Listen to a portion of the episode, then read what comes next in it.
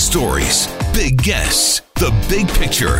Afternoons with Rob Breckenridge. Weekdays 1230 to 3, 770 CHQR. Well, regardless of where you stand on the idea of hosting the Winter Olympics, it is clear that Monday represents a make or break day for the idea, and it's entirely possible that City Council may decide to abandon the idea of a bid altogether. In fact, it may come down to a single vote on Monday. So it's not clear at this point what's going to happen. We may just walk away from this, cut our losses. Now, I've certainly been on record in suggesting I don't think it's worth it to host the Olympics. I think there are too many problems involved in getting in bed with the IOC and, and playing host to the IOC. It's a tremendous cost, and I don't know that the benefits are there to justify that cost. Now, that's my opinion. I've been on record through all of this saying I don't support the idea of hosting an Olympic bid. Others obviously feel differently. Now, if City Council votes to keep the idea of a bid alive on Monday, that's obviously not the end of it. There is still going to be, I think, the likelihood of a plebiscite on this matter. And some polls have shown various results here in terms of where Calgarians stand. But it's certainly something I think the city is divided on. So, a lot of uncertainty around this bid. Uh, given all of that, today, some of Canada's Olympic athletes, former, current, uh, and perhaps future Olympic athletes uh, coming together uh, to make the case for at least keeping this process alive, to not throw in the towel on Monday. Held a news conference just after 11 o'clock this morning uh, out of WinSports. Uh, one of the voices involved in this joins us on the line. Uh, you know him as uh, one of Canada's uh, gold medal uh, winning swimmers in the 1992 Barcelona Olympics. Mark Tewksbury joins us. Mark, great to have you with us here. Welcome to the program. Thanks, Rob. All right. Well, tell us a bit more then about what what the message was today. Well, message is simple, and you know, I'm, I'm listening to your introduction, and I appreciate there's a lot of uncertainty. I would I would even argue a lot of misinformation out there around the IOC and the process and what all that means. I don't know if anyone really knows what it means to do a deal with the IOC. We're sort of saying what it might be, but I think the athletes of, of our community have been very respectful of the process, allowing it to sort of go through its due course. And it was rather shocking and alarming to realize this Tuesday that that process just may be cut short as of next Monday. So our leaders, Jeff Christie and Helen Upton, uh, really rallied the sport community today to sort of uh, at least speak up and let our voice be heard. And the message was simple. It's, it's, we're not in this for, you know, uh, to, to have a games at any cost. We're not even sure that it is feasible to do a games yet, but it just seems like this far in at this juncture where this potential bid is about to go to a bid corporation where the federal government, provincial government would ingest significant millions and millions of funds into that to keep pursuing it, it seems like not the right time, very short-sighted for the city of Calgary to vote no at this point. Well, if, but if we're not going to vote no now, if we're not going to pull out now, doesn't it become more difficult and less likely the further along we go? Not necessarily. Again, that's some misinformation. Um, you've already spent between six and seven million of the 10 million commitment from the city of Calgary. So for me, just in from a real business perspective, why wouldn't you keep going to see if this is feasible when you're that far in? But we're going to have to put more money into this, right? We, we won't. I mean, at the moment, it's a $30 million budget for the BIDCO, and 10 million comes from the federal government, 10 million from the city, and 10 million from the province. The city's already put six to seven million towards that 10 into this project. So in effect, we would actually start to use other people's money to explore whether this is good for Calgary, the province, and the country. Well, I mean, I suppose ultimately there's only one taxpayer, but yeah, I mean, there's there's money coming from Alberta. Alberta would have to spend money. The federal government would have to spend money to keep this going. That would be to create the BidCo, and obviously then the bidding process itself has some cost. Yeah, which is covered right. in that thirty million dollar budget. So you think there's still future off ramps if that's what council concludes? Once it gets out of council, then it takes it away from this small group that has to make this huge decision and really takes it to a broader stakeholder consultation to get more information on the table. It's all right now a bunch of negotiation. So even what that contract would look like with the International Olympic Committee is up in the air because of the Games 2020 agenda. We're really allowed to go back to the IOC and say, this is what would work best for Canada and for Calgary. And then decide if that is A, feasible to do, and then B, if that is the best choice for the IOC at that juncture. So there's all kinds of steps involved still. Well, who should make, who, who should make the decision? In terms of? In terms of bidding. Well, I think the bid corporation should. Once all the parties are represented at the table, because this is bigger than just the city of Calgary, city of Calgary would be, would be well represented on that bidco, as would the province and as, as would the federal government. And collectively, I think they can see, does this make sense? So the bid corporation would make the decision as to whether we bid, not the elected officials, not the people of Calgary. The elected officials and the city of Calgary are absolutely represented on that bid company, a bid corporation. But yes, it would go to the next step, which would be take it out of the hands of city council and into its own separate incorporated entity with hired leadership that would do the due diligence required. And who else would be on that bid corporation? Uh, federal government, provincial government, city elected officials or city representatives, and representatives from the Canadian Olympic Committee.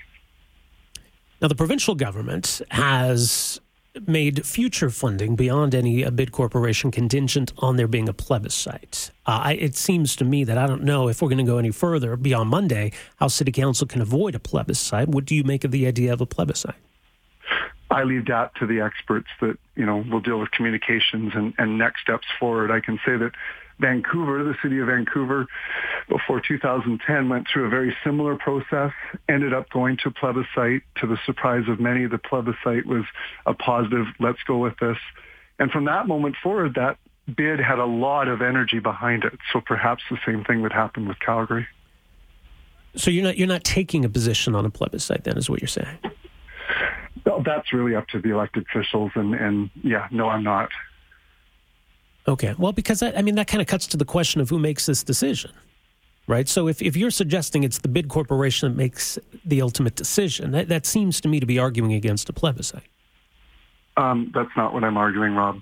I'm just saying, you know, I, I'm not the person that decides if there's a plebiscite or not. That's all I'm saying. Okay. Well, but I think what I'm saying is that if, if a plebiscite comes back with no, can well, then we corpor- wouldn't go forward. Yeah. Then, okay. so then it's not if, the bid if corporation. Goes to that step and that well, no, then the bid corp would listen to the feedback from the plebiscite, but the bid corporation would be the incorporated entity that would be the official response to whatever that plebiscite result would be.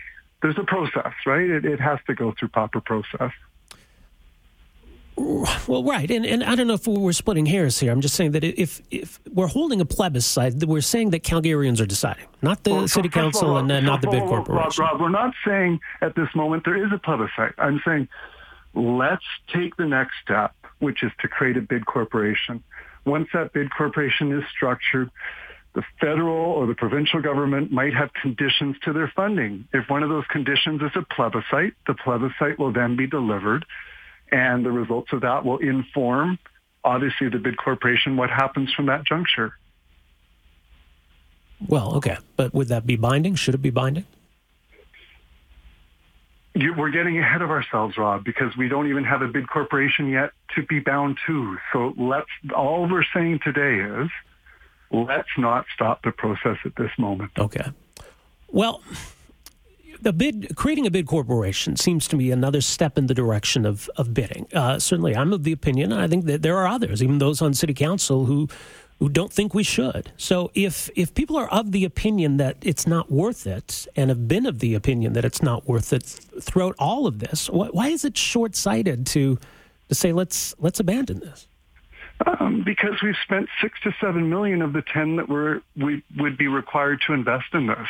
So I, from a business point of view, I think it makes more sense to see it through and, and not to, you know, we decided whether you like it or not, it was decided to go with this after the CBEC report. The city council at that moment voted to say, yeah, we're going to keep exploring. And I think that was the right decision.